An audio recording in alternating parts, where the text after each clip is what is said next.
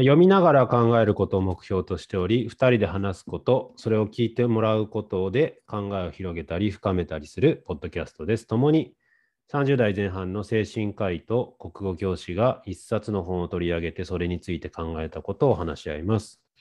え今回は東畑海人さんの「心はどこへ消えた?」という21年9月第1冊発行文芸春秋社から出されている本を取り上げます。えー、この本に収録されている連載は「週刊文春」に2020年5月から2021年4月の終わりまで「心はつらいよ」という、えー、連載の題名で、えー、掲載されていたものです。でそれを改めて一冊の本にまとめ直して過失修正されて出版されたのがこの本になります。え東畑海人さんは臨床心理士、公認心理士で、えっとまあ、多くの人がこの人を多分知ったのはというか私もその本しか読んでいませんが「えー、いるのはつらいよ」という医学書院からあのシリーズ「ケアを開く」ですよね。で、えー、出されている本で知ったのではないかなっていうふうに思います。まあ、いるのはつらいよはあのケアについて、えー、書かれている本で、まあ、すごく、まあ、内容自体も面白いし文体って言えばいいんですかね、語り口というか、そこの面白さもあって、まあ、大変面白い、なんかあの今も心に残っているというか、よく思い出すんですが、まあ、戸畑海人さん自身は、今は、えーと、十文字学園女子大の准教授を務めながら、えー、ご自分のカウンセリングルームをされて、えー、カウンセリングをされているっていうことですね。でまあ、この本の連載は、まあ、題名が心はどこへ消えたですけど、まあ、心についてのエッセイですよね。心とは何かって言えばいいのかな、うん、について、まあ、改めて考えていくっていうエッセイになっていると思います。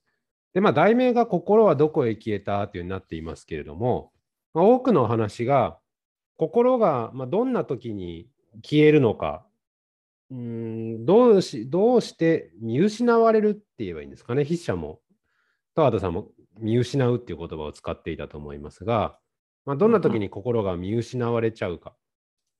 で、逆に、まあ、どうやって回復することができるか、心を再び見ることができるというか、心が、えー、見えてくる状態になるには、まあ、どうしたらいいか、どういうことが起きていくか、どうしたらいいかだとちょっと変ですね。どういうことが起きていくのかっていうことをあの書きながら、え心について書いてるんじゃないかなと思います。で、あの連載ごとに連載の順番で季節ごとに、なんていうの、この、えっ、と、章が分けられているんですよね。春、うん、春、夏、秋、冬と来て、で、また春に戻って、まあ、連載が終わったので、この本も終わる形になってます。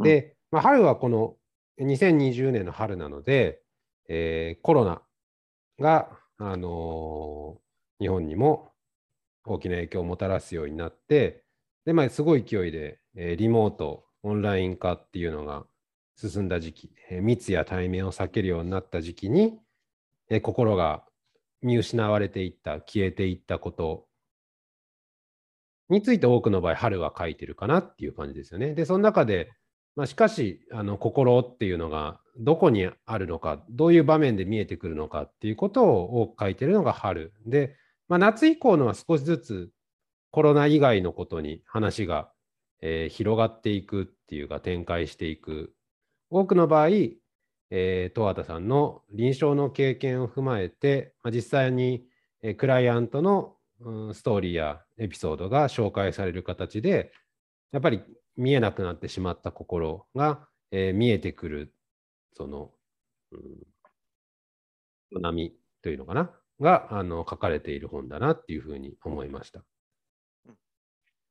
私はすごい、あのー、やっぱヒリヒリした感じでこれを読んで、すごくあの同じ時期にっていうのかな、自分の心が、えー、見えなくなって、で、心をだんだんと見えるようにしていくというか、向き合うようにしていくっていうのを過ごした時期と、うん、かあの重なっている時期のことなので、うんうん。うん、で、まあ、そのコロナっていう時系列って言えばいいのかな？コロナを語るという時系列が入るために余計まあそれがリアルに感じられて、うん。割とリアルに、えーヒリヒリと感じながらあー読んだなっていうふうに思います。なるほど。うん。うんまあだから面白かったですよね、とっても。うん。そうだね。うん。まあそうそうじゃない人が読んでも面白いのかなと思うと思うけど、まあでも、やっぱりこの私が読んだような読みというのは、多分東畑さんが意図していることで、一番最後の後書きに、まあ、書かれたお話たちが、読者のあなたのお話を呼び起こしてほしいっていうことを、まあ、書いているので、まあ、かなうん。うんりヒリヒリと自分の物語が、えーお話が呼び起こされたなっていうふうに思います。うんうん。うんまあなんか書いてあるのは当たり前のことなんだけどね。うん。うんうんうん。なんて言うんだろう。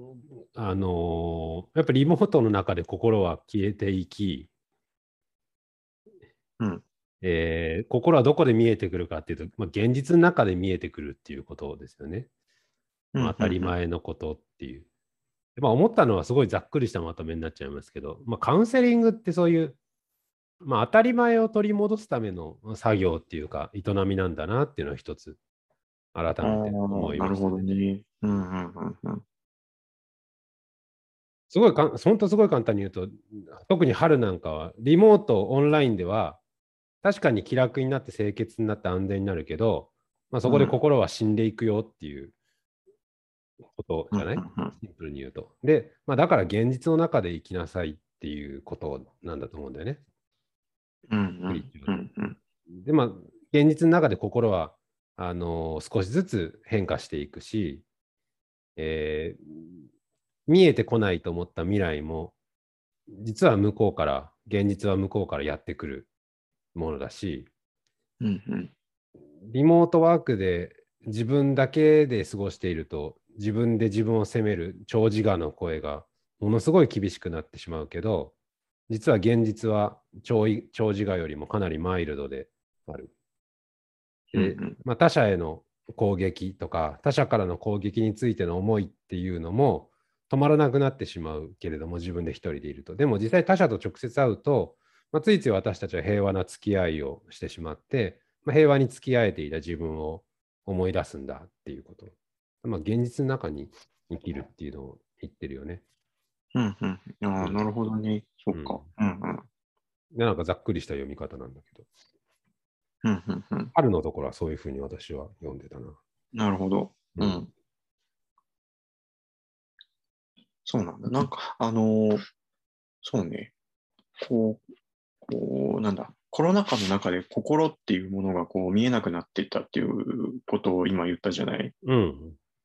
で、なんかそこの、あの、心っていうものの、その、なんだろうな、こう、見え方みたいなものとか、て、あの、心っていうものの存在の実感みたいなものっていうのが、なんか、あの、こうまあ自分精神科医だけど、あの、こう、なんだろう、あの、若干ね、なんか、あの、違うような気がした。うんうん。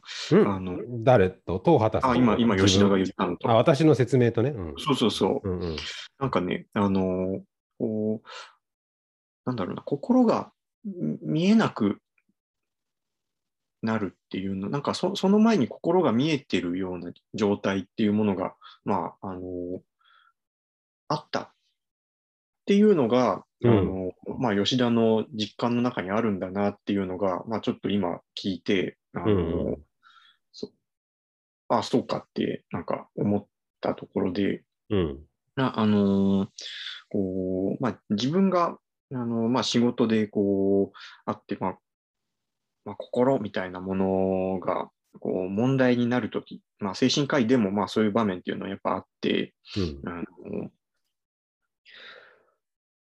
そうね、なんか、こう、そういう時に、その、心っていうものが、ど、どんな風に感じられるかっていうと、その、患者さんとの、あの、なんだろうな、あの、やりとりの中で、あの、なんか、あの、やりとりの中でできてくるものみたいな感覚があってはい。あの、おーっていう、まあそう、そういうふうに思って、そういう感覚でいたんだけど、やっぱりその、それって、あの、今、その吉田の話を聞いて思ったのは、あくまでやっぱり、その、クライアントとしてなんか問題がありますっていう感じで、患者さんがやってきて、その人との、あのなんだろう、そその人の問題がこう解決するまでのその限定的な場面でのやり取りの中で、我々っていうのは心っていうのをこう感じてるんだなっていうのを、あの、てかまあそれぐらいそ、こしか自分見てなかったかもしれないなっていうふうに今ちょっと思った。その、うんうんまあ、もともとその人が持ってたその心っていうもののなんか実感みたいなもの、まあ、それが、あの、なんだろう、あの、うん、そこまで想像してなかったかもしれないな。まあ、ちょっと、あの、自分の中での心っていうもののリアリティっていうのは、やっぱり、あの、こう、やっぱり診察室での、うん。あの、出来事っていうのが、やっぱり、関係の中で出来上がるものなんだそうそうそうんうん。そうっていう、まあ、ある意味ちょっと特殊な、あの、うん。セッティングでのものを、やっぱり、あの、なんあのそれがベースというか核みたいなものとして自分は捉えてんだなっていうのを今、なんか、あの、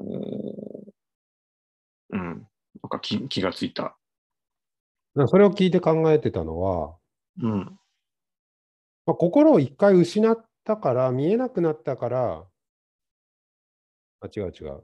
心が今見えるようになったから、心が見えてなかったんだなっていうふうに、振り返ると気づくというか、心が失われてるときは心が失われていることに気づかないよね。まあ、当たり前のことなのかもしれないけど。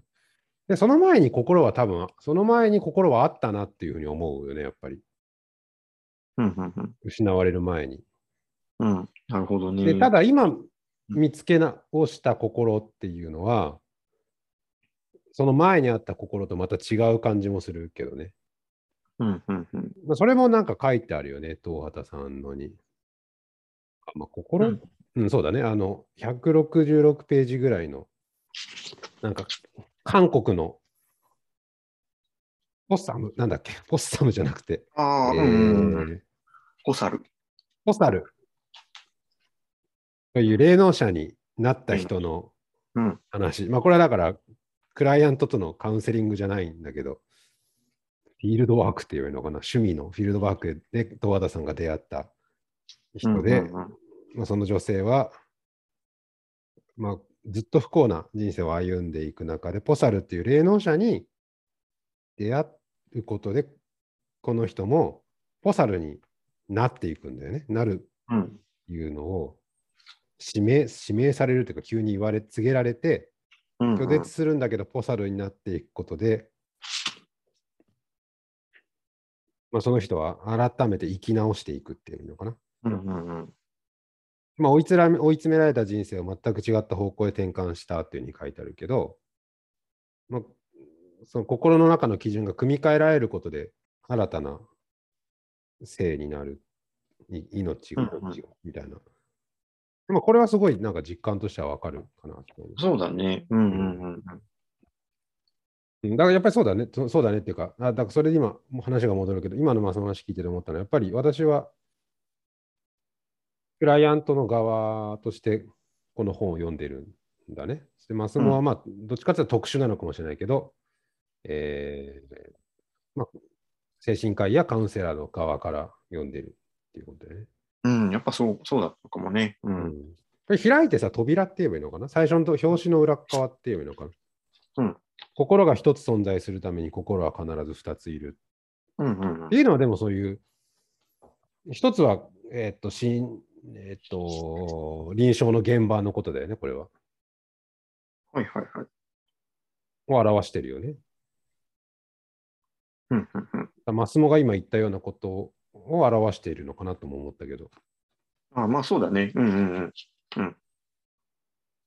そうだと思う。うん。やっぱり、やっぱり東畑さんもその臨臨床心理学の立場からやっぱり心を見てるなとは思うね。やっぱり。ううんんうんうん。まあ、すべて、すべてっていうか、ここに出てるのも、やっぱかん臨床だから、東畑さんとの関わりを通して、うんうん。まあ、心に出会い直していくわけだもんね、あの、うんうんクライアントたちは。うん。だそういう助けがないと、心に出会い直せなくなっちゃってる状態っていうのが、まあ、正しい言葉かわかんないけど、あ、そうだね。病んじゃってる状態であって、うんうん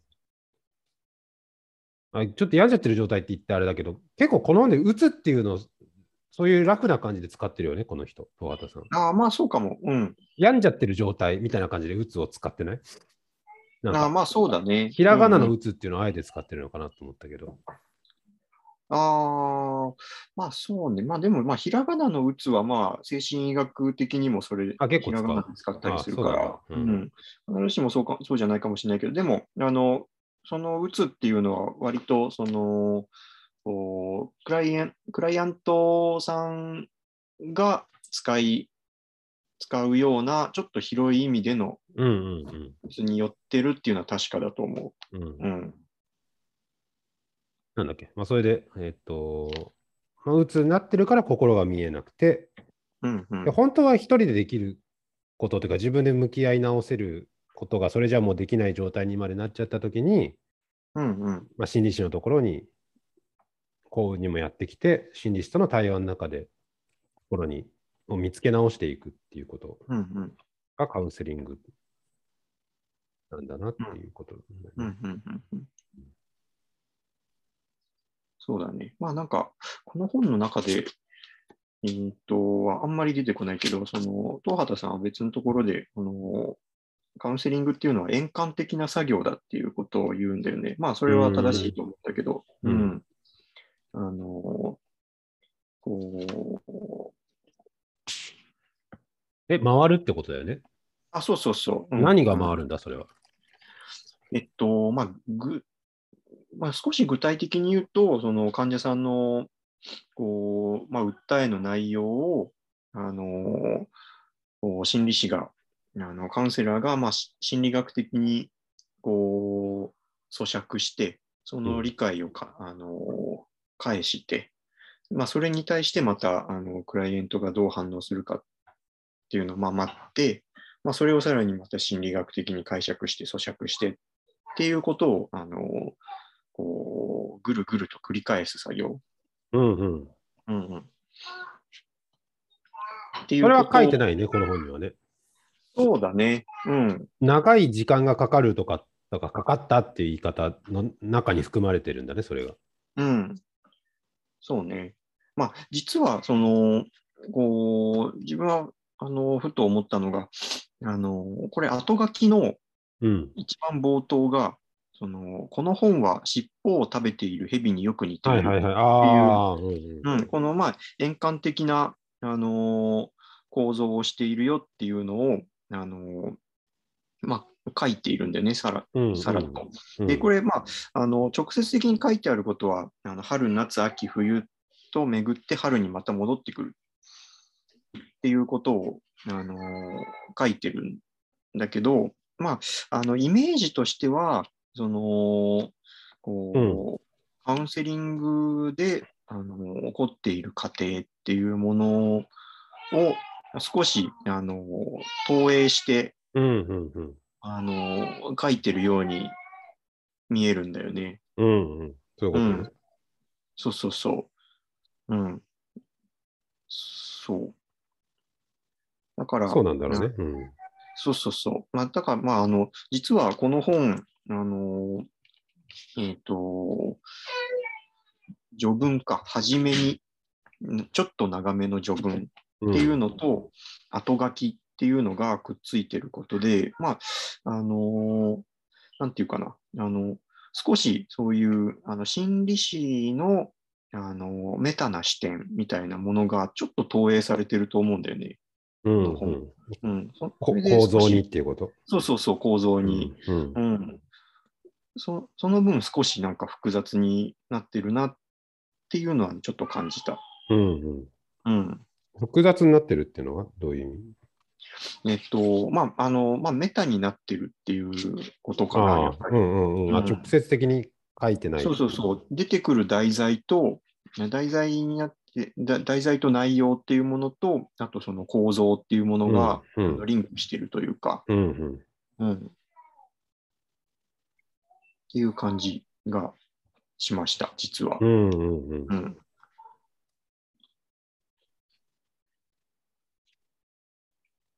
それは意図してるんだろうね、多分。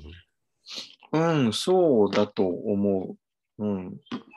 まあ、かなり、あの、意識的な書き手じゃないこの人は。そう、そう、その通り。うん。ただ、これちょっと全然本質じゃない話になっちゃうけど、私はこれ意識しすぎな部分が多いと思っていて、この本に関しては。はい。あ、うん、ま、全くその通りだと思う。うん。後半いいんだど。けど、うん。秋冬ぐらいはいいけど、途中まで辛かったよね。ああ、そうなんだ。うん。うるさい、うるさいっていうか、うんうんうん面白が、面白い話書きすぎみたいな。うんうんうん。そうね、それは、子調子乗っちゃってるって言ったらあれだけど、うんうん。書けるのは分かったけれども、もういいよっていう感じになったね。うんうんうん。それは思った。うんあのーそうね、あのーまあ、ふオチをつけようとしすぎというか、うんっていうのを自分は感じたかな。まあ連載っていうやっぱり緊張感っていうのかな？それが、でしかもうんうんあのー心理学の雑誌とか、人文系の雑誌ではなく文芸春秋に習慣で書いていくっていうプレッシャーがさせるものなんだと思うけどね。そうね。うん。なんかね、そ、そこもね、なんかあのー自分がなんかもういろいろんなことちょっと考えちゃって、えーうんはいこう週週連載で、週刊の連載で、あのまあ、毎週締め切りが来て、うんあの決まった量を書いて、で、まあ、また来週ってなるっていうのが、やっぱりね、どう、どうしてもそれはやっぱりあのカウンセリングに似てるなと。で、あのーで、その、オチをつけたくなっちゃうっていうのが、うん。その、まあ、クライアント側もそうだし、セラピスト側もそうなんだけど、なんかこう、その週のその成果っていうものを、なんか、うん求めちゃう感じ？うんうん。うん、あの目目に見えるその成果を持ち帰りたい。もしくは、あのこうこれが得られましたよねっていうものをなんかあの確認したくなっちゃう。うん。あのセラピスト側の感覚とかっていうのと、あの、ちょっと似てるなっていうふうに感じて、うん。で、あの、うんあの、まあ、熟練のセラピストは、あの、そんな焦ったりはしないと思うんだけど、うんあの、やっぱり、クライアント側の方は、特に、あの、カウンセリングっていうものの序盤は、何か毎週、あの、成果をやりたいっていう感覚が、あの出ちゃうだろうなっていうのを感じて、あのまあ、その、その焦り感とすごい似てるなって思うんう。うん。うん うん。だから、あので、それは次第になんかそういうことじゃないんだなっていう、その、問題に対する答えが欲しいっていうところから、そのまあ問題自体、問題として自分が挙げたこと自体をちょっとと問い直すようになっていくっていう、うん。あの、こう、過程が、やっぱりカウンセリング、心理カウンセリングには、まあ、あって、あの、まあ、そ、それが、あの、なんだろう、そのフェーズが、今度はその、あ秋、うん本でいうとこの秋みたいな、まあ、なんかそういうね、あの、こうちょっと、し心理療法とかカウンセリングとパラレルな、あの、印象を自分は受けました。なるほど。うん。私は単単に書き手としてのサービス、書けちゃう東畑さんの書き手としてのサービス精神と、途中からそれを反省したのかなって思ったけど、そういうふうにも考えられるね、確かに。このうんニコチンパンジー殺しが一番ひどいと思うんだけど、あ辛い読んでて辛いと思うんだけど、この失敗に反省して、秋から良くなったのかなって思ったんだけど。ああ、まあ確かにね。で、この記事はつまんなかったって言われたってどっかに書かれてたね、確か。ああ、そうだね。うん、最後書いてたかも。うん反省したのかなって思ったんだけど。あかけかけちゃう人は苦しいなと思ったけど、確かに、そのカウンセリング、カウンセリングでの、でもそれもカウンセリングでの焦りっていうか、サービス精神とも言えるよね。うんうんうん。結果来て、来てくれたんだから持って帰ってもらいたいっていうか、うんうんうん。そういうにも似てるかなと。この、まあ、ちょっとまあ批判が続いちゃうけど、スマップのあの曲の題名をはいはいはい。結構最初の方だよね。入れ込んでるなんてもういいよって感じだったよね。この50ページ3行目のさ、あの、スマップは帰ってこないから新しい地図を見つける必要がある。おおと思ったんだけど、うんうんうん。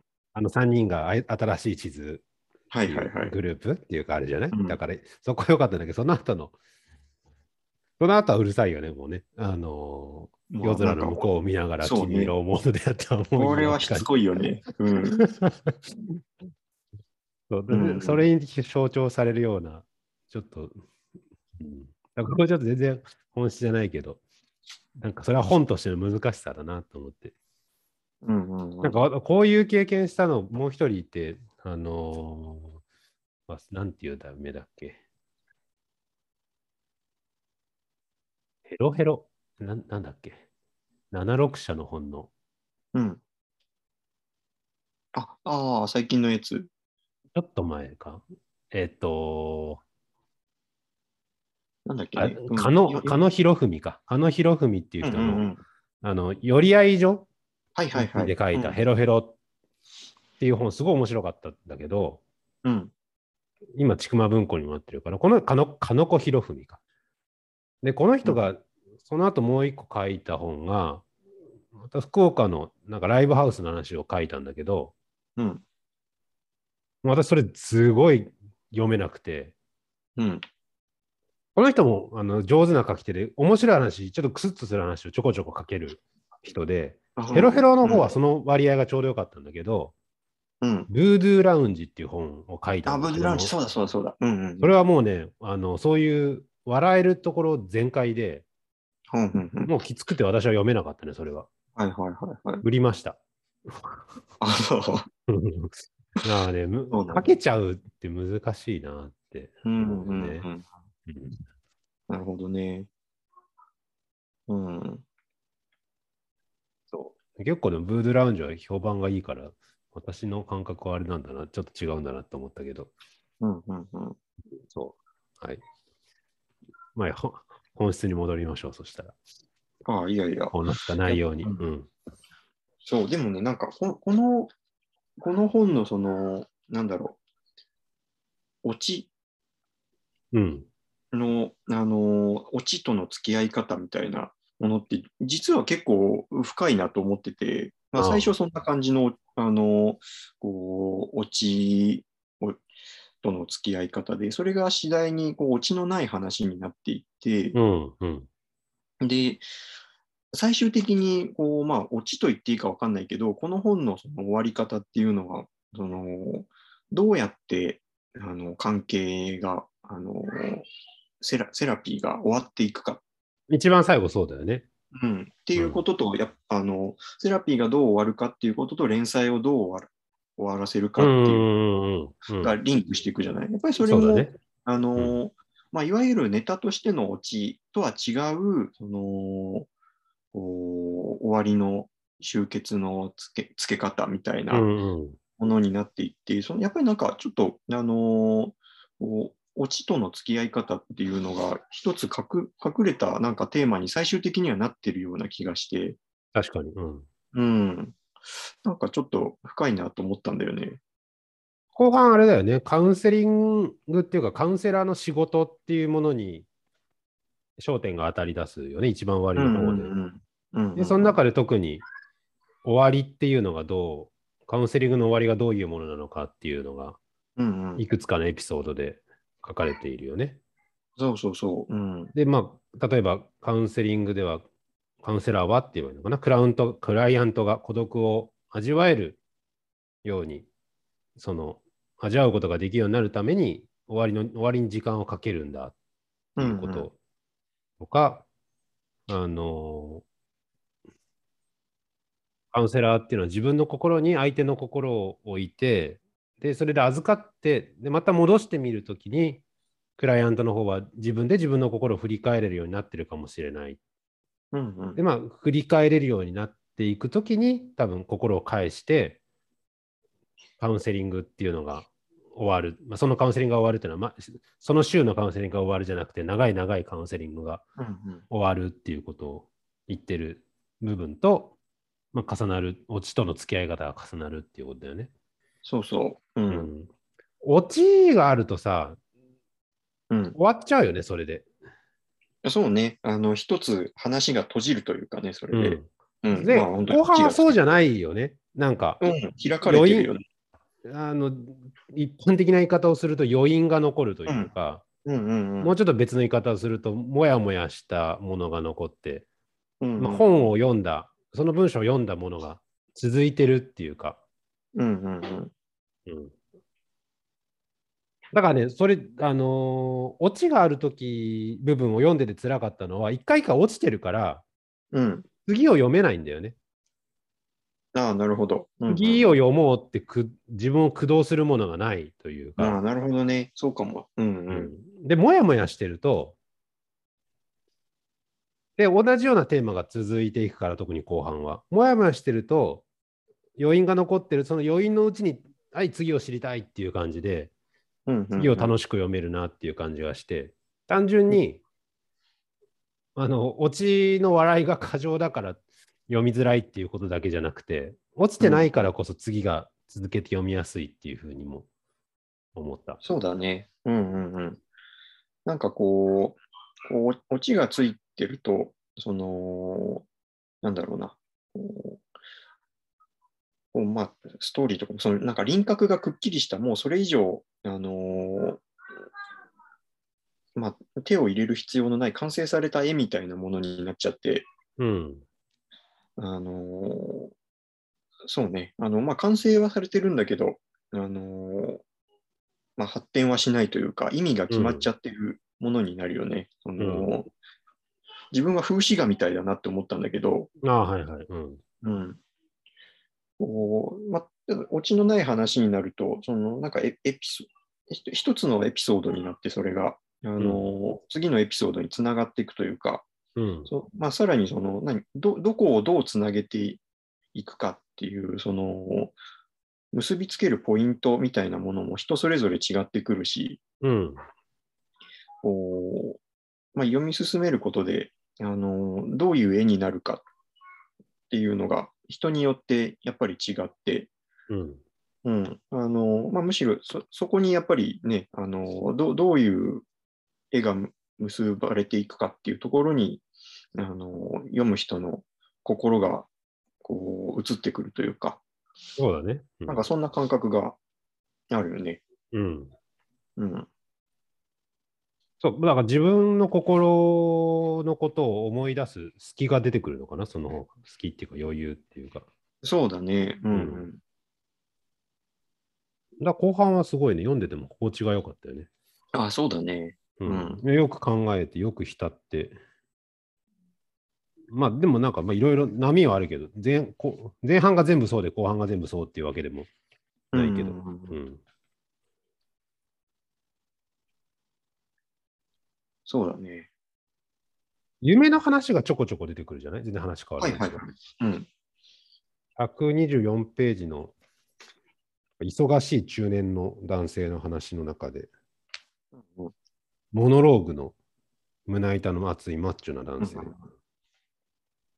自分は鬱だと思うって言いながらも、モノローグの中にとどまっているカウンセリングを続けてたんだけど、ある日夢のことを語って、そのことについてまあ聞かれて、まあその夢の中で叫んだっていう話をして、でなんて叫ぼうとしたんですか？って聞かれて、言葉を失ってしまって分かりませんって言ったことで、まあ、少しずつ現実に向き合っていくっていうか、あまあ、心か、心に向き合っていくっていうこと。うんとあと、まあ、これ重ねられてるのは、これは東畑さん自身の話だと思うんだけど、午前4時にふと目が覚めてしまった時に、なんか眠れないで言葉がぐるぐると巡り始める時に、まあ、日常の生活では反射神経的に生きていて、えー向き合ってない心っていうものが、まあ、見えてくるっていう話をしているのと、あともう一回後半で出てきて193ページからのところで、定年後の悪夢を見る、やっぱりえー60代後半の男性の話で、まあ、とにかく悪夢がひどいので、悪夢を消してくれっていうことをあのカウンセリングに言いに来るんだけど、まあ、悪夢消すんじゃなくて、その悪夢のことを大騒ぎして、奥さんだけじゃなくて子供とか孫にも話してみたらっていうふうに、えーアドバイスをすることで、えーまあ、変わっていくんだよね。ひ明るくなっていくっていうか。はいはいはい。うんうん。で、まあ、夢は心を運ぶっていうふうに書いてあって、で、私、ここ読んだときにあのあ、読みたいなと思って読んでなかった本があったのを思い出して、はいはい。別の本に寄り道をして、うん。あのちょっと前話したけど、えーっと、漫画夢分析の世界へっていう、おー、はいはいはい。不思議なカウンセラーと4つの物語っていう、うん今年の3月30日出た本なんだけど、それを読んだの。うんうん。で、これ、そもそも戸畑さんがツイッターで紹介していたなと思ったんだけど、はいまあ、最後まで読んだら、謝辞が戸畑さんに書いてあって、うん同門であり親友のって書いてあったから、そもそも相当親しい人が書き手なんだけど、森田健一という臨床心理士公認心理師。はいで、手塚山大の准教授の方なんだけど、うーん。で、これも面白かった、とっても。うんうんうんうん。あのーここで言われてる、その夢は心を運ぶに対応するこっちの本の言葉は、夢は心のバランサーっていう話で、うんまあ、例えば心が傷ついている場合は、傷を負っている場合は、心っていうのは自然治癒力を持っていて、まあ、それがイメージになったものが心と考えられるんじゃないかっていうこと。うん。で、まあ、夢日記をつけたりすることや、そこから連想したり意味を考えたりすることを、まあ、この漫画の中だと一人では行わなくて、えっとまあ、カウンセラーにあたるキャラクターの人と一緒に行っていくことで、まあなんか気づきを、生活の中で気づきを得たり、まあ、偶然みたいなものを呼び込んだり、まあこの心はどこへ消えたの言い方で言うと、現実っていうか未来が向こうからやってきたりして、えー主人公たちの生活が変わっていくっていうこと。が漫画になってて、4つのエピソードが紹介されてるんだけど、うんうん。うんまあ、同じ話というか、面白いなと思ったんだけど、夢って何なんだろうなと思って、改めて。うんまあ、分かってないんだよね。夢が何なのかはね。そうだね。うんうん。けど、何らかのいろんいろいろ意味が解釈できるっていうのが、心理学うん。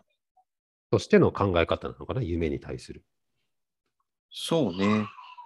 あのーうん。まあ、なんていうか、うーん、うん、まあ、こう、伝伝統的なって言ったらいいのかな。その、まあ、やっぱり、あのーフロイト以降の、うんうん。あのー臨床心理学って言っていいのかな。あのーフロイト・ユング。そうだね、うんフロイト・ユユングの、あのーそう、臨床心理学っていうものにとっては、まあ、あの古くからあるものだけど、まあ、それ以外の分野に関してはあんまり、こう、光が当たってないだろうなという気はして、うん。その、そうね、あの、なんていうか、まあ、ここであの結構夢の話が出てくることの、まあ、自分の印象としては、あのすごく、あの東畑さんっていう人は、日本の、あの心理療法のむ昔の王道みたいなものをすごくあの継承、意識して継承してるんだなああ、っていうなるほど。うん、なんか結構クラシックなこともやるんだなっていう、やっぱり印河合象。駿とかそういうこと？そうそうそうそうそう。うんはいはいはい。そのあ日本のクラシックなものうんっていうあそれは日本のクラシックなんだね。んそううんうんを、あの、すごく、あのーなんだろう、しっかりと受け止めてる人なんだなっていうのを思った。うん。あ、じゃあ例えば、信田小夜子さんとかは全然日本のクラシックは、とでは付き替え方が違うっていうことだよね。うん、そうそうそう。そうだね。うんうん。うん。むしろそうか、信田さんとかはアメリカの最新のものを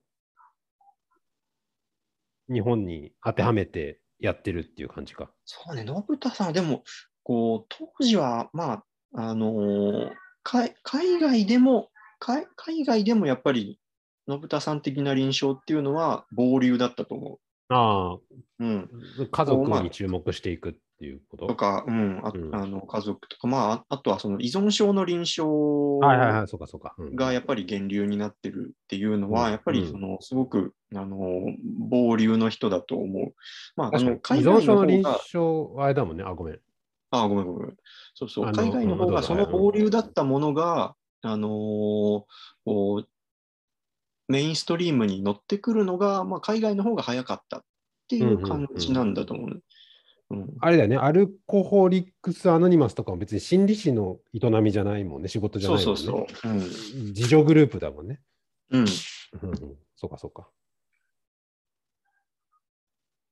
まあじゃあ、そう二人とも全然まあ違うわけだけど、そうか。こういうのがクラシックな認証なわけだね。日本ではね、なうんうんうんこうすごい河合駿の時代のっていう感じ？うんうんうん。こっちのその森田さんの本はかなり河合駿のことが最後の後書きには出てくる。ああ、そうなんだ、やっぱり。やっぱり河合駿に出会っの本に出会ってみたいなうんうんうん。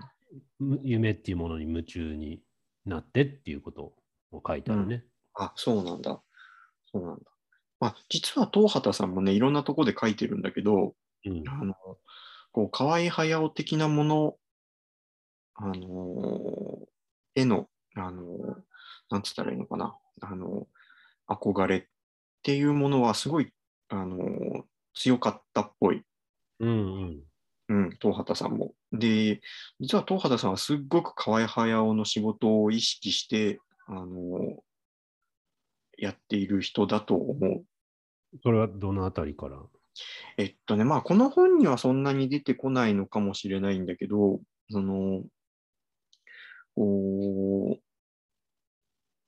そう、まあ、実はその、まあ、何年か前、ほんのちょっと前か、あのこう臨床心理学っていう雑誌の増刊号で、治療は文化であるっていう特集号が出て、まあ、その中に、あの東畑さんが、あの一個論論文を出してて、うん。その論文がすごく実は、あの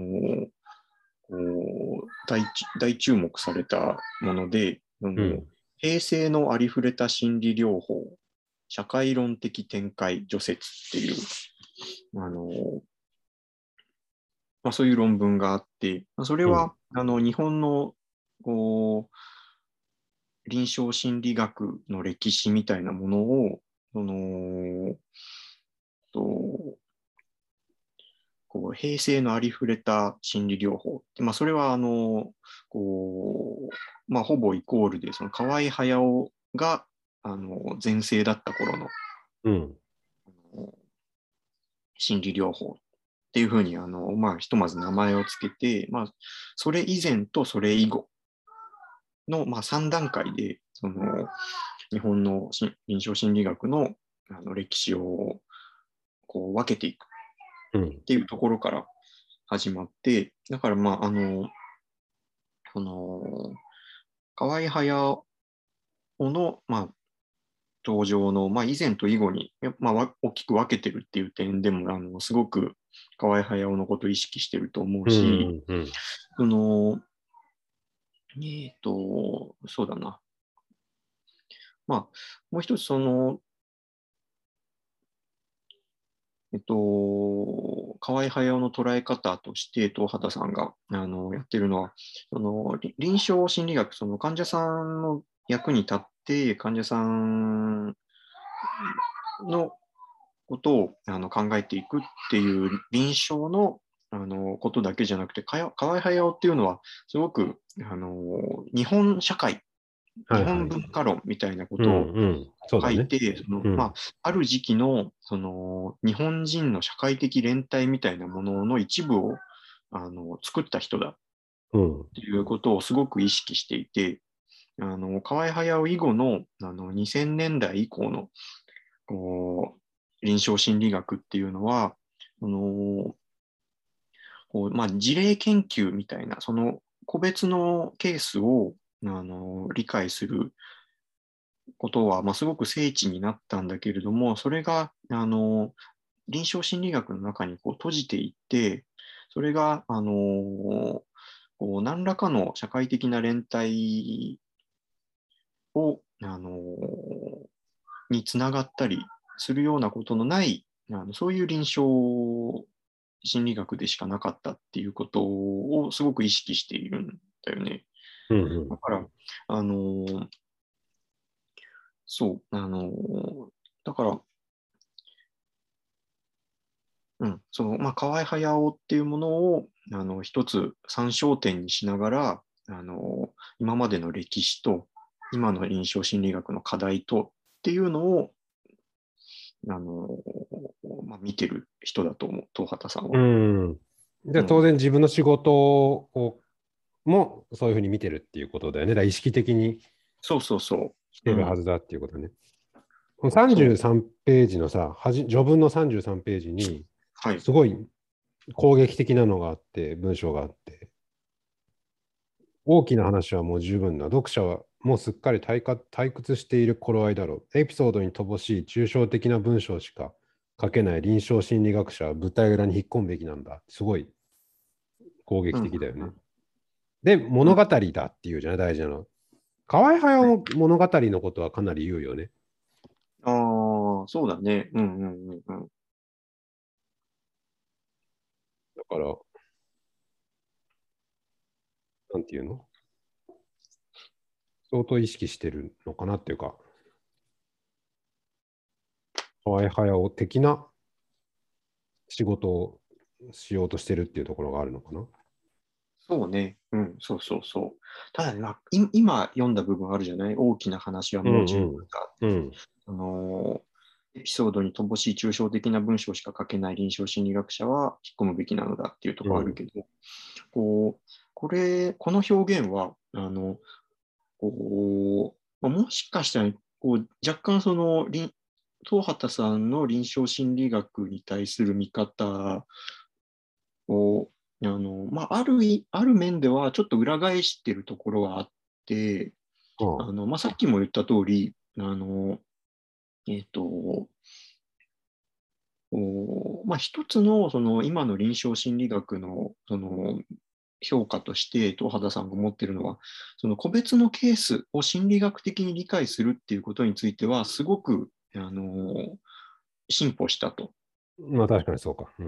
うんその一方で、あの、臨床心理学には大きな話が描けないっうん。うん。ていうことを、あの、課題にもししているのね。だかそう。うん。うん。そう、あの、なんていうかな、あの、まあ、そそれを課題だと思って、東畑さんは、あの、こう臨床心理学を社会学的に見るとか、人類学的に見るっていうことを、あの、一つ大きなテーマとしている人なの、実は。うんうん。だから、あのこうまあ、そういうふうにあの狭い意味での臨床心理学っていうものからこう、まあ、外に開いていこうっていうあのマインドをすごく持っていて、まあ、あのこの序文っていうのはそういう話をしているからこそ、まあ、あのうん本来の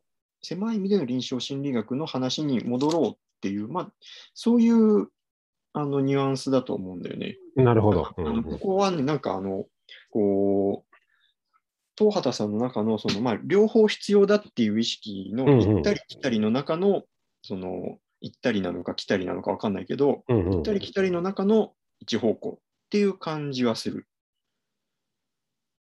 なるほど。そういうことね。そうそうそう。うんうんはいそもそもこの二人はお教え子っていうか、教え子ではないんだろうけど、孫弟子って言えばいいの？河合兄弟、そう、そう兄弟のだからねの教育だもんね。だから直系なんだね。そうか、そうか。うーん。そう、だから、そう、一つ、その、河合駿っていうのは、一つ大きな参照点として、うん。こう、あると思うね。え、あれ、ちょっと今見つからないんだけど、なんか、臨床心理と心理臨床の話が出てくるじゃない？あれは河合駿は関係ないの？ああ、自分そこまで詳しくないんだけど、多分そこで出てくる K っていうのは河合駿のことなんじゃないかな。そうだよね。そうだよね。うん。ウィキペディア情報だけど、日本心理臨床学会を設立しって書いてある、河合駿のところうんうんに。やっぱり心理臨床っていうのは河合駿、あれ見つからなくなっちゃったの、そのエピソード。うん、あれじゃない。えーっと、学者の味噌汁じゃない。100えっと、冬の中の。あ、そんな後半だったか。学者の味噌汁。あ、はいはいはい。はい一番後ろ。211ページかな。初代の理事長が河合駿だっていうことだね。多分そうなんだろうね。うん。ん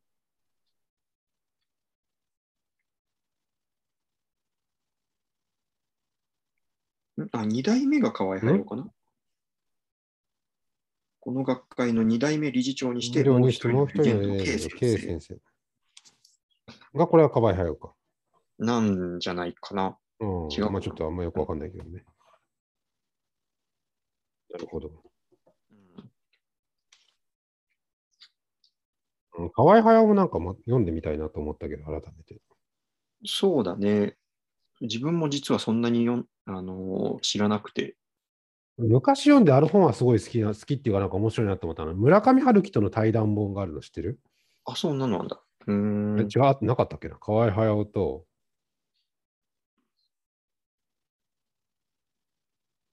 村上春樹、河合駿に会いに行くっていう対談本があるの。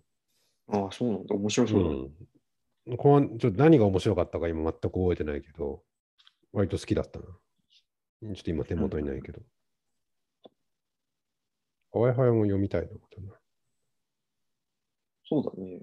うん。今読むとどんな感覚なんだろうん。他なんかありますか？ごめんなさい。内容からかなり離れてしまった。う。ああ、いやまあなんか今の話の続きで、まあやっぱり自分は結構この、なこう序文に、あのー語られてることっていうのは結構その、なんだろうな、東畑、東畑海人っていう人の、あのー仕事と、あとまあこの本のそのちょっとメタな構造っていうのを考える上で、あの結構まあ大事かなと思ってて、うん。私ね、うん序文にね、一切付箋つけてなくて、だから読み直しで序文を全く見なかったから、今、序文の内容が全然覚えてないから、いいよ、たくさん喋って、序文について。そうね。あの、こうほん本当にまあこの序文があることで結構この本の内容はまあ複雑になって、あのまあ、ある意味混乱すると思うんだよね。うん。うん。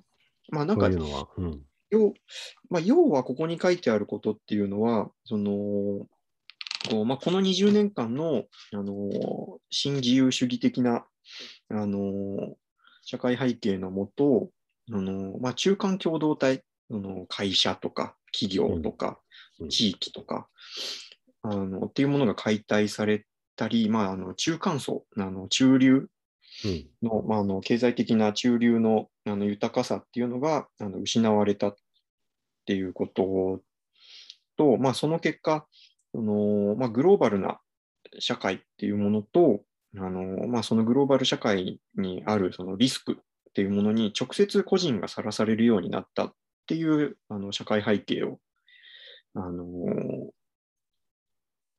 まあ、要は言いたいんだと思うんだよね。まあ、でそうんまあ、その大きな背景の中にコロナもあって、なんかまあコロナ前から実はその心っていうのは吹き消されかけてたじゃないかっていうことを言いたいうん。んだよね。で、えっ、と、そう。で、やっぱりんなんでわざわざこの序文をつけたんだろうっていう、あのまあ、連載の時には当然この序文はないわけで、うん。連載が完結してからこの序文をやっぱり、あの、こう、東畑さんはどうしてもつけたかったんだと思うんだよね。かなり長いうん。序文だよね。そうそうそう。で、30ページぐらいの。うん。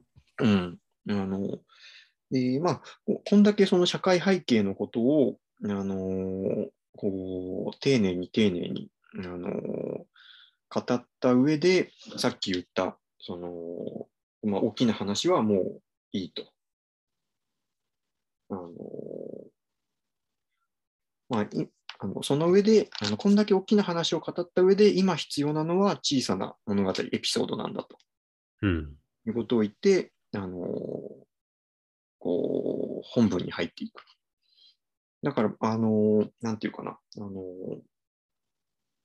こう本文はやっぱりその小さなエピソードの積み重ねっていうのを、あの意図してるんだけれども、どうしてもやっぱりその前にその背景となる、あの小さなエピソードたちに対する大きな物語、うん。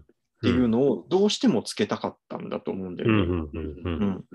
で、あの、おまあ、その、その意図っていうのが、やっぱりこの本の構造を複雑にするなって思う。うん。うん。なるほど。で、うん。で、やっぱり繰り返しになるんだけど、それがやっぱりすごく、その、なんていうのかな。あの、ただエピソードを重ねるだけでもなく、ただ社会背景を述べるだけでもなく、その、社会背景を、あの、まあ、ちゃんと背景として見見つつ、その前景に、あの、こう個々のエピソードを立たせるっていう、あの、両方をやりたいっていう意図で、まあ、それはやっぱり、あの、こう東畑さんの臨床心理士としての、臨床心理学としてのものの見方っていうものをどうしてもあの提示したいっうん。ていうことなんじゃないかなと思って読みました。うん。うん、で、その、まあ、東畑さんの臨床心理学のあの視点なのであって、普通のカウンセラーの視点とは違うっていうことね。そうそうそう、そう、ん普通のカウンセラーはやっぱりそのエピソードとその解釈うんで、うんあのがあれば、あのそこで完結するんだけど、東畑さんっていうのはやっぱりそこに、あの社会的な背景っていうものをやっぱり同時に見て、あのはいはい。心理学したい、うん。うん、っていうことで、まあ、やっぱりそこがあの東畑さんにとって多分おかなり大きなテーマだから、あのこうある意味そのマニフェストとしてそのどうしてもこの序文は必要だったのかなというふうに、うーん、なるほど。うん思った。まあ、文化とか社会みたいなものに触れていくっていうか。うん、そうそうそう。その、まあ、さっきの河合駿とその平成のありふれた心理療法っていうものの話にちょっとあの重なってくるんだけど、うん。あのまあ、河合駿的なものっていうのは、そのこの20年ぐらいで、まあ、あのすごくあの批判にさらされて、反省されていくっていう歴史があるようなんだけど、そのこう今までその河合駿への的なものへの臨床の批判っていうのは、そのこうまあ、河合駿っていうのはこうユングを持ち込んだ人っうん。ていうあの理解でいいと思うんだけど、あのそのまあその、まあ、大きく言うと、その力道的な心理療法っていうことにあの名前になるんだけど、そのうん。力道的なものが中心になっていた臨床に、あのこう新たにあの持ち込まれたこう認知行動療法的なはいはい。行動主義的な心理学の側から批判が入っうんだうんていう理解がすごく一般的だったんだけれども、うんあの、おーまあ、その理論と理論のぶつかりっていうあの見方っていうのがすごく一般的だったところ、あの東畑さんは、それは、あの、こう、ちょっと、こう、視点が足りなくてっていうことを、うん。あのうん。言うのね。あうん。のそれは、あの、東畑さんはその河合駿的なものっていうのを平成のありふれた心理療法っていうふうにくくってるようにこううん。時代とともにあったものだと、うんうん。時代の社会背景とともにあったものだっていうふうに捉えてあの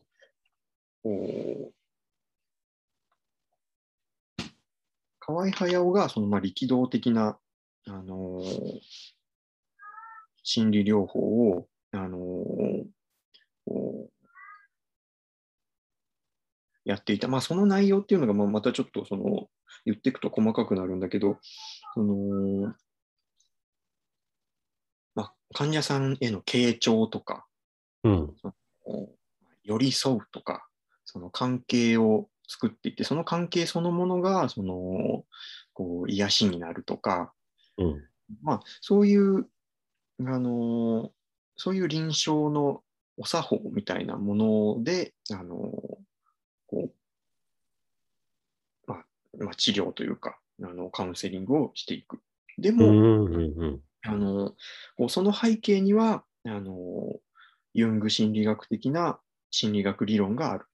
うん。っていう、あのまあ、そういう臨床をやってて、あのこうなんかまあそのちょっとユング、ユング的な理解のある、まあ、そのロジャース心あのロジャース的なカウンセリングっていうんだけど、うん。うんっていうものは、あのこのまあ、とにかくその治癒へのエネルギーっていうものが、その共感とか関係性みたいなものにあったんだと。心理学理論っていうよりも、共感とか関係あの関係性の方に宿っていた。うん。いう見ていて、だからそれはなんでそれが成立したかっていうと、やっぱりそのこう日本の社会っていうものの共同体とか、うんなるほど。うん。共同体とか、そのまあ共同体性っていうものがしっかり確保されていたからうん。だと、あのまあ、そういうふうに捉えるね。で、あのちょうど2000年以降のこの20年ぐらいは、急激にその中間共同体とかその共同体制っていうものがどんどん解体されていくた歴史とパラレルだから、まあ、うん。そこであのようやくその今までやられていた心理療法っていうものがあのこう不十分になっていってあの批判がされるようになっていった。で個人化が進ん進んだからそのその、まあ、関係性っていうよりも、こまあ、やっぱり個の内側あのであるところのその心理的なものっていうものをあのえっとまあ、患者さんにもその理論とともにその理解してもらって、あのやっぱり内側のもう本当に個人のあの心っていうものをあの、まあ、ある種その機械論的な説明も含んだりするようなうん。そういうあのこ個の心っていうものをあの患者さんにもそのふんわりとした関係性とかそういうんじゃなくて、あなたの心はこあのっていうものについてあのしっかり学んで実践してもらいましょうみたいな、うんうんうんそういうあの心理療法になっていくと。うんまあ、そういうふうにあのこう理論と理論のあのこうぶつかり合いっていうんじゃなくて、やっぱり社会背景の変化とともにそれを捉え直した。東方さんという人は。うんまあ、認知行動療法がやってきてぶつかったわけじゃなくて、社会背景が変わった中で、まあ必然的にというか、その流れの中で認知行動療法が取り入れられてきたっていうことそう、になるってことだよね。そうそうそう。うん、うんそう。っていうふうに、えっ、と、戸畑さんはまあ捉えていて、うんだから、あのーそうね、あのー何度も言ってるように、あのー東畑さんは、その、こう社会学的なものとか、まあ、さらにそれを相対化する視点として、あの人類学的なものとかうんっていうものを、あの、あの、入れて、あのこれからの時代は、あの見ていきましょうっていうことを言うのね。うん。だからまあ、あの、こう、さらにその、まあ、どういう臨床をしていくべきかっていうことも、あの、さっき言ったその論文の中には、あの、書いていて、やっぱりその、こう、社会的背景によって、その古臭い河合駿的な平成のありふれた心理療法が、やっぱり、あの、求められる人もいるし、うん。あの、こう、やっぱり、あの、まあ、それではやっぱり、あの、うまくいかなくて、あの、やっぱり、まあ、認知行動療法的な、その、ものっていうのが、あの必要な人もいる。うん。っていうことで、あの社会的な状況とかによって、あの心理療法のその理論とか方法っていうものは、まあ、多元的に、まあ、あのなっていくだろうとうん。うん。いうことが、あのこう東畑さんの大きな視点なんだよね。うん。うん。うんなんか、この本の中にもちらっとそれ現れてると思って、うんえっと、エクセルが出てくる話があったよね。えあっと、ね。うん、あの、エクセル、えっと、なんだ、えっと、あ、取説と詩小説だ。ああ、取説と小説ね。はいはい。ううんん。うん。両方の仕事をしてますよっていうやつだとね。そうそうそう。うん、そこがね、なんかあの今言ったところにちょっと重なってくると思うんだよね。うんうんうん。もう自分の内側のあの心っていうものを本人が、クライアント自身がその心っていうものを、あのーのを学んで、それをこううまく、あのー扱っていくっていう。取説ね、それが。それが取説的な。題材化するってことだよね。そうそうそう。それがやっぱりあのここ20年の認知行動療法的な、うん、の的な。うん。で、あの、詩小説的っていうのが、やっぱり、あの、こう、一時代前の、うん。あの、平成的、あの、河合駿的うん。なものなのかなと思って、うん、そこはね、ちょっと、こあの、このエピソードに反映されてるかなと。うん。うん。ここは読んでさ、私、もう基本的に東畑さんも両方の話、両方やってると言いながら、この本は詩小説作りの話だなって思ったんだけど、まあそうだよね。うん、あ、まあ、そそれは、うん、それで合ってると思う。うん。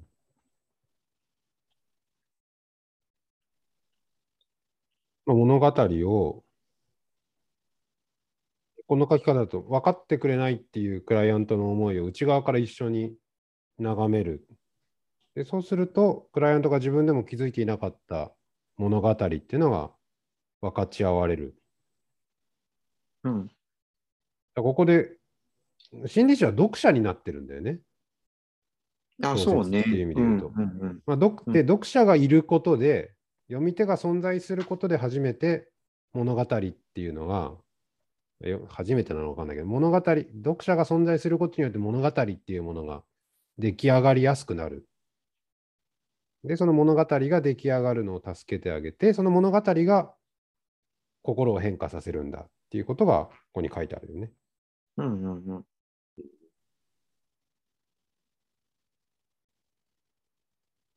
で、取説ブームなんだって書いてあるじゃない？最後に。まあ、最初と最後か。うん。これ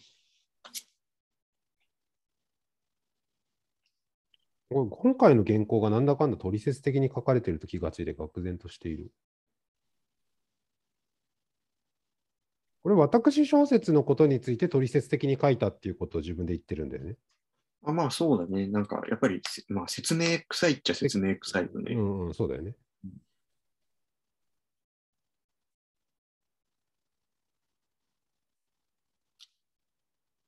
こういう自分、ちょっと話がまた戻っちゃうけど、自分ツッコミも多いよね。ああ、そうだね。うん。それがオチになってる場合もあるけど。うんうんうん。うん自分ツッコミもちょっと分かりづらくしてる原因だよね、このこの本を。ああ、そうだね。うん。やっぱりなんか急に視点が上に飛ぶからね。うん。うん。太宰治の自意識過剰的文体っていうふうに言うんだけど自分ツッコミを。なそういうところがあるよね。人に突っ込まれる前に自分で突っ込んじゃおうっていう。どうんうんうんうん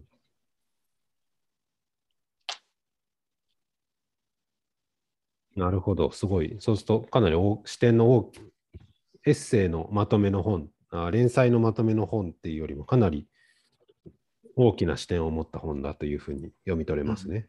そう、実はそう、あの、そういうのが注ぎ込まれてるなと思います。うん、うん、なるほど。うん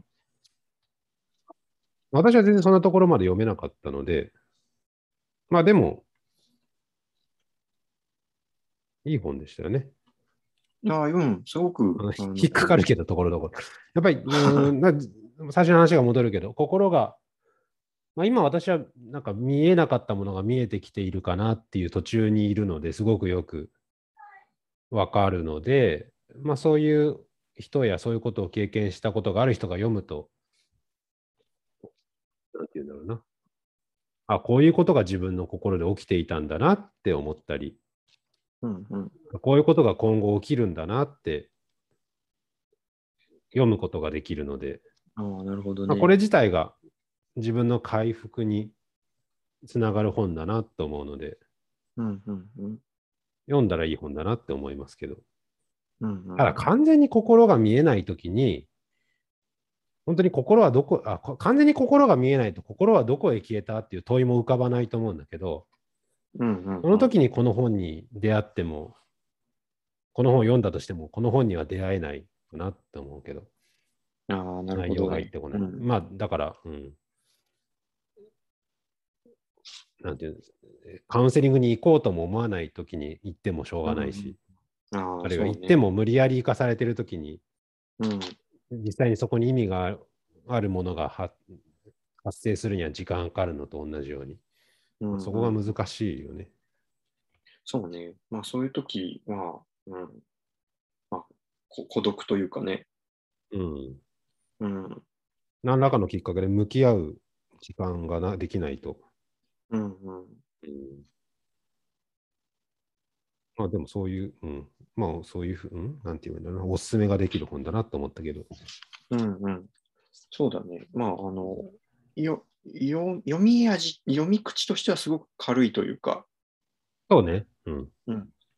さっさっさと、あの読めたりもするよね。うん、読めたりもするね。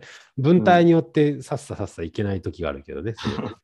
過剰なうんうんうんうん。ツッコミと過剰なオチによって。またその話になってしまった。はい。他なんかありますか？そうだね。うん。まあ、なんか、いろいろ話そうと思えば話せるような気がするけど、ななんか逆にあのこっちからも聞くけどなんかあのこ、このエピソード良かったなとかってなんかありますか？このエピソードよかったな。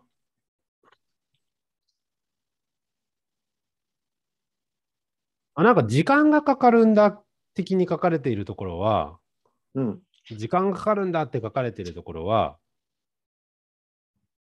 よかったなって思ったけどね。いいなって思ったけど。うんうんうん。そうなんだなって自分で言い聞かせるような。ああ、なるほどね。うんうんうん。そううなんからまあ、序盤でも、はいはいあの、殿下の宝刀、様子を見るみたいな。ああ、そうだね。そうそうそう。うん。話がね。うん。こうん、このエピソードが良かったっていうのはちょっと難しいかな。だから、タバコのエピソードが嫌いなだけだね。そうなんだ。そうか。まあ、そうね。まあ確かに多分夏って書いてある通り、ちょっと迷走してる時期なんだよね。うん。だから後半が本当好きですね。冬、冬と春かな。冬とまた春。うんうんうんうん。うん。なんか春が来るなって感じ、本当に。そうだね。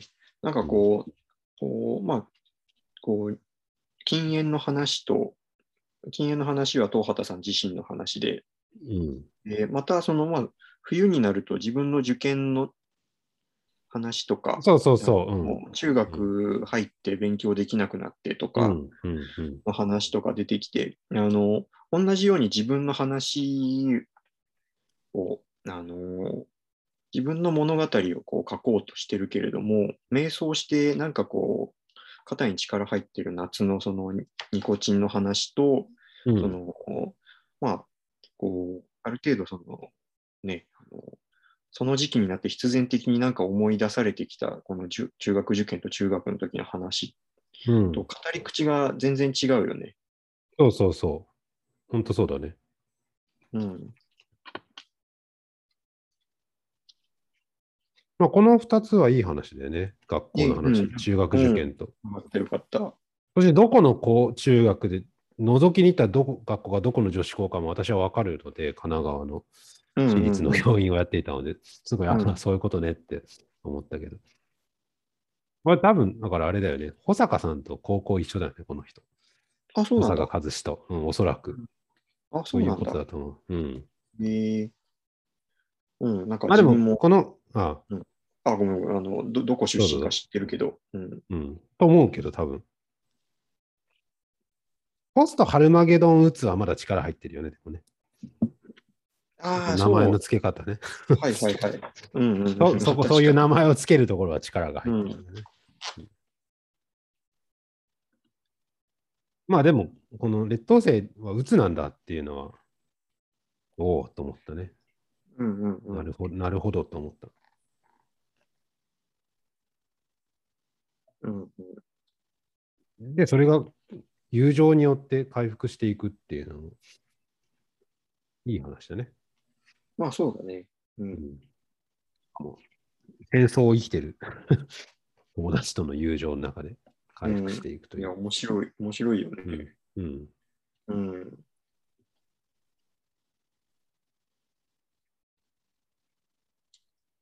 おーまあこれはいいさじ加減だよね、面白さが。そうそうそう。うん。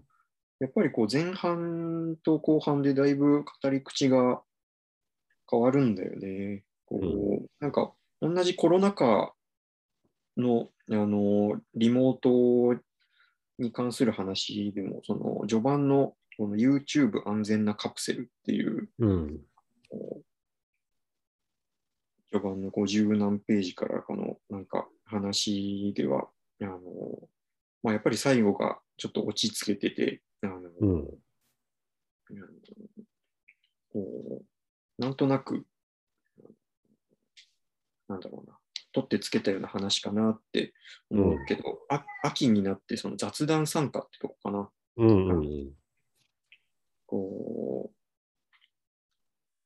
う秋になってようやくあのしこう入学の歓迎会が開かれて、うんうん。今までリモートでしか授業してなかった。中で、リモートで仲良くなってた、あのね、なんかギャルっぽい女の子たちが、初めて女子学生たちで？うん。うん、こうすごいガイドラインであの密避けてくださいとか気をつけてたにもかかわらず、こうキャーって言って抱き合ってあの会いたかったって嬉しそうにしてるっていうエピソードがうんあの語られてて、まあなんかこう、こうね、なんかなかなか表現が難しいけど、序盤のそのリモートのことをあのネタにしてるところと、この秋以降のこうリモートのネタに仕方っていうのが語り口が全然違って、なんかこっちはすごく、うあのいいんだよね、爽やかで自然うん、で。そうだね。明るいね。うんギャルっぽくないんじゃない？どうでもいいけど。まあ、そうね女の子たちは。普通だよ、多分普通。うんうんうん。まあ、そうかも。うん。うん。ギャルじゃない。ギャルじゃないな。うん。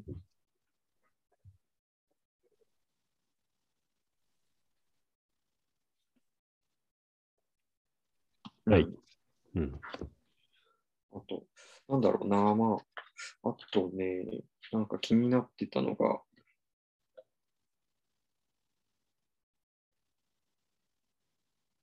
あのなんか娘の不登校だったっけな、ああれか、あの、SNS で自撮りを上げて、はいはいはい。うん。ちょっとのお母さんの話だよね。うん、っていう娘を持つお母さんの話うんうん。で、あのこれはあの、うんまあ、自分が、まあ、あの自分は医者だけどそのセラピスト側というかなそのになったつもりでつい読んじゃってあの、うんこうまあ、こうエピソードとして地味にあのいいなと思ったのがあの確か、あの娘さんのいいとこ見つけてとにかく褒めてあげてくださいみたいなアドバイスをするんだよね、東畑さんが。うんうんうん。で、それをお母さんが実践してみたら、あのこうなんか急にそんなこと言って気持ち悪いって、うあんうんの逆に突っぱねられて、うん。であのその後、もう一回その自撮り上げて、年上男性となんかやり取りしてるっていうのは怖いことをもう一回やっちゃったっていうので、さらにお母さんが打ちひしがれてみたいなうんうん。あの話だったんだけど、まあ、結局それってあの最後あの、粘り強くそれを続けてるうちになんとなくあのこう関係がまた良くなってきて、いい循環ができてきて、あのこうまあ、最終的にその娘さんからあのこう最初あの言われて怒っちゃった時はなんかこう恥ずかしかったんだと。うん。急に褒められて恥ずかしかったんだみたいなことが語られる。っていう、まあ、そういうエピソードが、あの臨床のあのエピソードがあの語られるんだけど、87ページの巨匠からの手紙だね。巨匠からの手紙か、そっか。うん。うん。で、あの、そう、それで思ったのが、まあ、ちょっとオチの話ともつながってくるんだけど、あのおそらくなんだけど、東畑さんの中では、そのえっ、と、こうまあ、娘さんのことをもうちょっと褒めてあげてくださいっていうふうに言うときに、頭の片隅には、あのどっかで最初はあのこう反発されるかもしれないけれども、なんだかんだあって最終的には、あのまあそれはあの照れてるだけだみたいなうん。風に、あのなりますよっていう、そういう、あのなんていうかな、そういうイラストレーションが描かれてると思うんだよね、言うときに。うん。うん。だけど、多分それは言わないんだと思うのよ。うん。うん。うん。だから、あのこうそこがね、意外と言わないのが難しいね。なるほど。うん、なんか褒めてあげてくださいっていう時に、やっぱりお母さんもこう気恥ずかしい気持ちが多分あるから、うん。こうそんなこと言ったらやっぱり変な顔されるんじゃないかっていうのはやっぱり出てくるし、多分言われるし、うん。その時に、あの、まあ、いやいや、どうせあの最終あの、最初はそうかもしれないけど、最終的には、あのなんかあの、まあ、あの時は恥ずかしかったんだよみたいな感じになるからっていうふうに言っちゃいたくなるんだけど、うん。あのえっとまあ、少なくともここの本の中ではそういうふうに言ったっていうことは書かれてない。うん。うん、蓋開けてみたらそうなったってことねそうそうそう、蓋開けてみたらそうなったっていうふうにあの持ってくべきなんだと思うんだよね。地味にそれが、あど動揺の中にあえて突っ込むっていうことだよね。そうそうそう、そうそうそう、うん。それが意外と、あの、意外と難しくて、そうだなというふうに思ってうんううんん。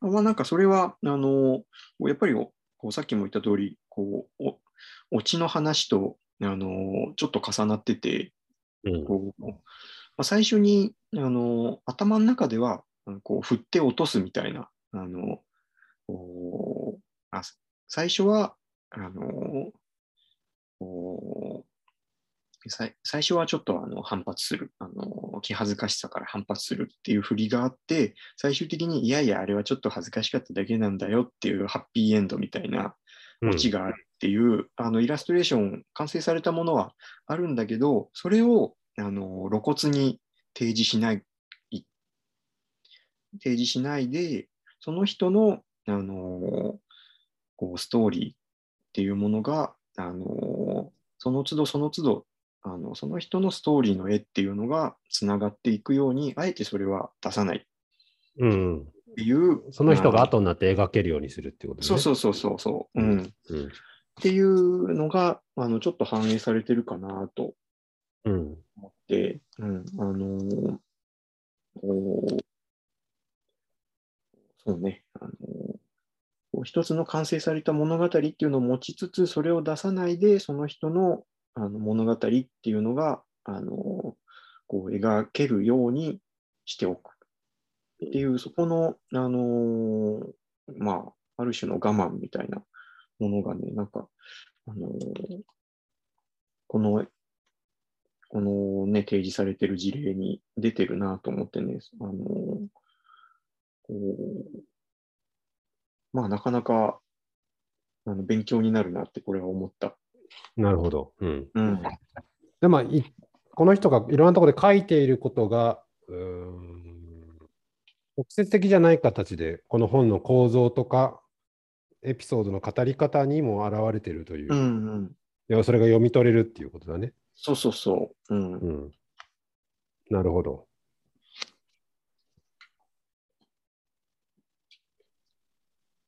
そんなとこですかね。1時間半喋ったので。そう、そんなになる。あ、一点ちょっと聞いて、一点聞いてみたいんだけどさ。どうぞ。はいはいはいの聞。聞いてみる。はい。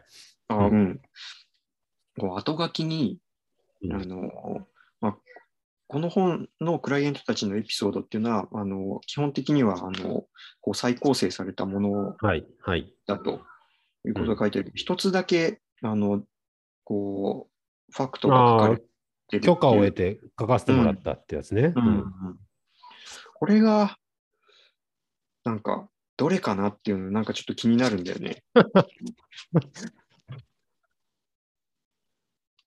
これは、リアリティを持たせるための技巧なんじゃない？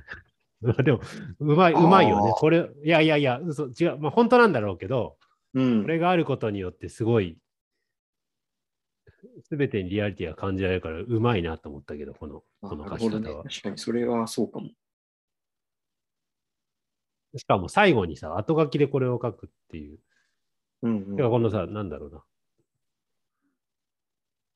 基本的に、えっと、あの、事実じゃないですよっていうのは、こういう本全部に書いてあるんじゃない？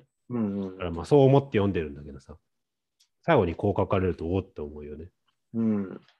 まあ、本当どれになんだろうな。ディテールの中の、ディディテールこそが大事だった話なんだろうと思うけど、うん。うん。うん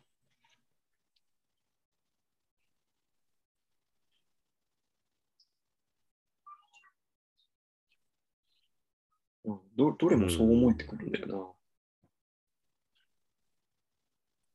リアルで言うと、私、白いイヤホンかなと思うけど。な。ああ、そう。239ページうんいの。や、わかる。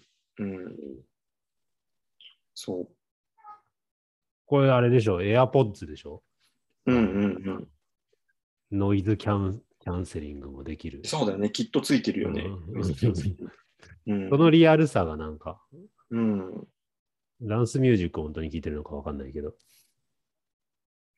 これはリアルな感じがするよね。うん。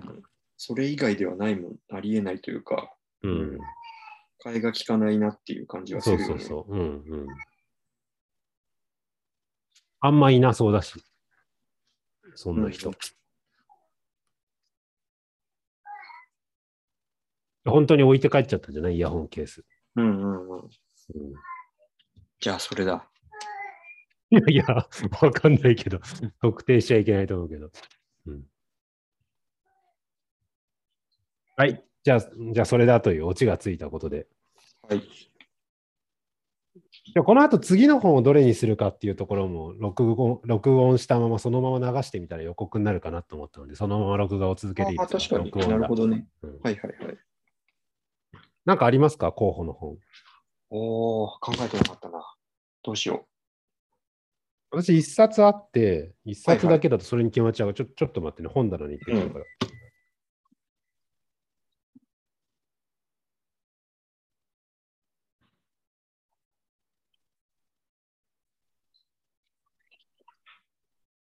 えーっと、これまあ国語教育系の本なんだけど、う。うん。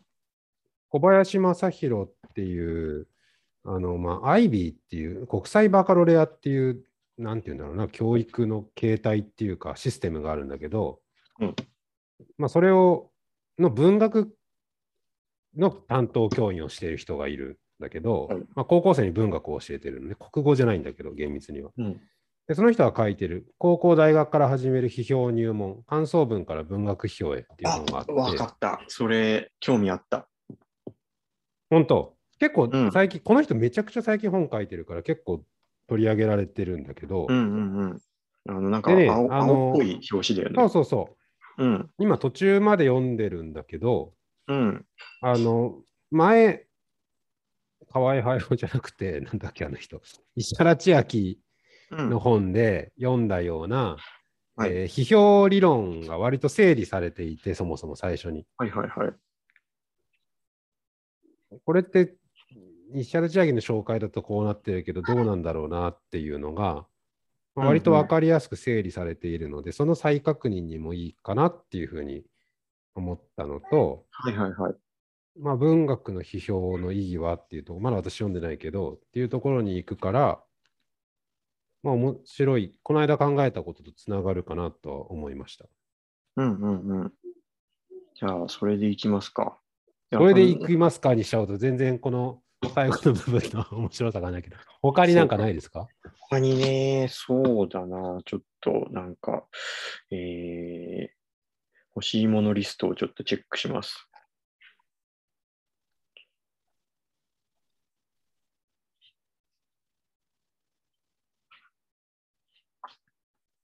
や、でもね、それはちょっと前からね、あのー興味あったんですよ。ネットで見た？本屋で見た？ネット、本屋？ああ、多分ネットで紹介されてたのを見たのかな。うん。うん。うんうん。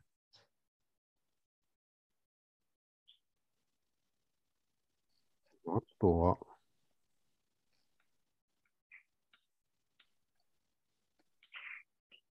あとそうっすね。なんだろう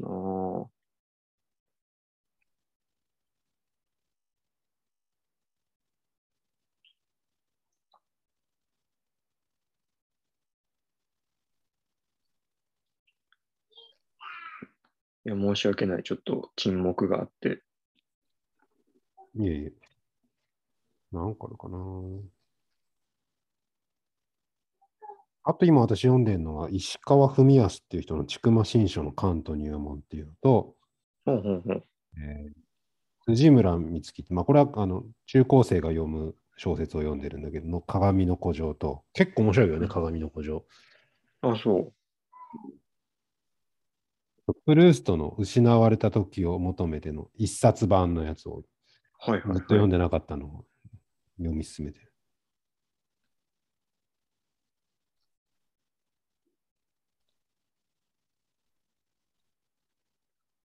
そうだな。えー、ちょっと時間をください。ちょっと待って。なんか、本の山をね、ちょっと見てみる。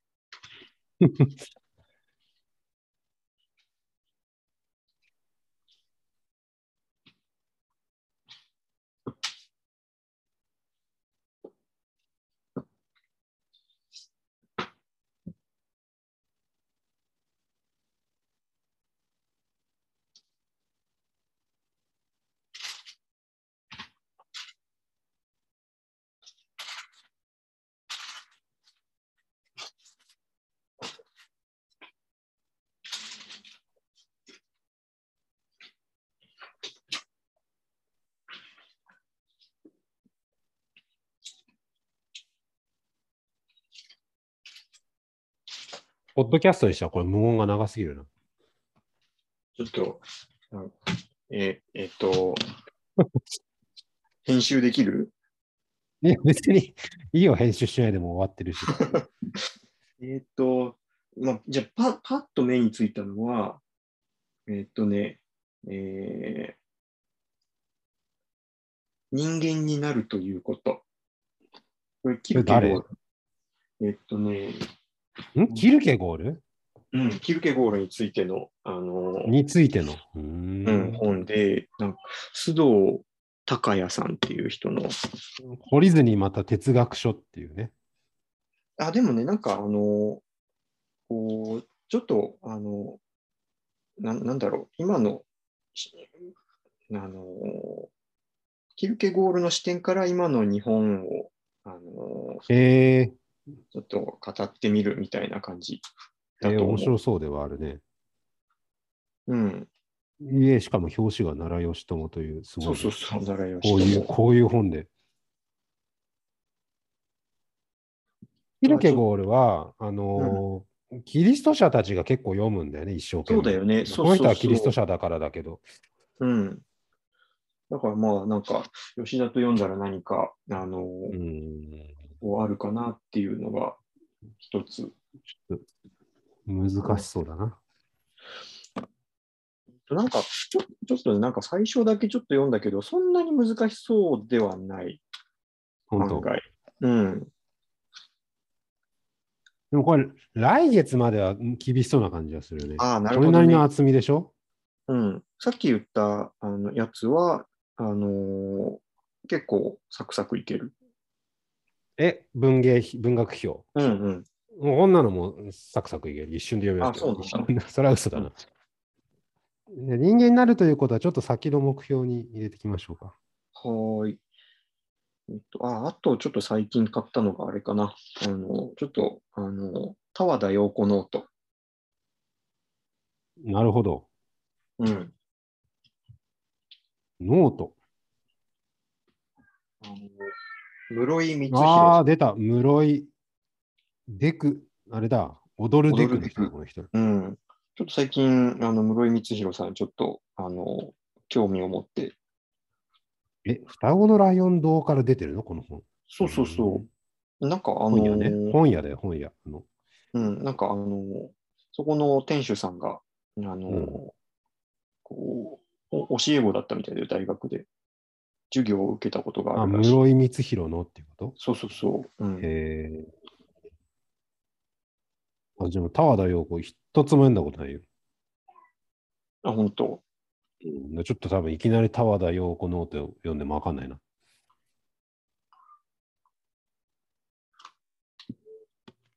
パッと思いついたのがその辺かな。まあ、すごいね。いろいろなんか、真剣な人文書ばっかり出してきたね。そうかな。とりあえず、文学表かな感想文から文学表へ。うん、それちょっと興味あったんで、うん。はい。じゃあ、その後が、キルケゴール行ってみようか。というような感じで。はい。はい。じゃあ、そうしましょう。では、え今回のポッドキャストはこれで終わりにします。はい。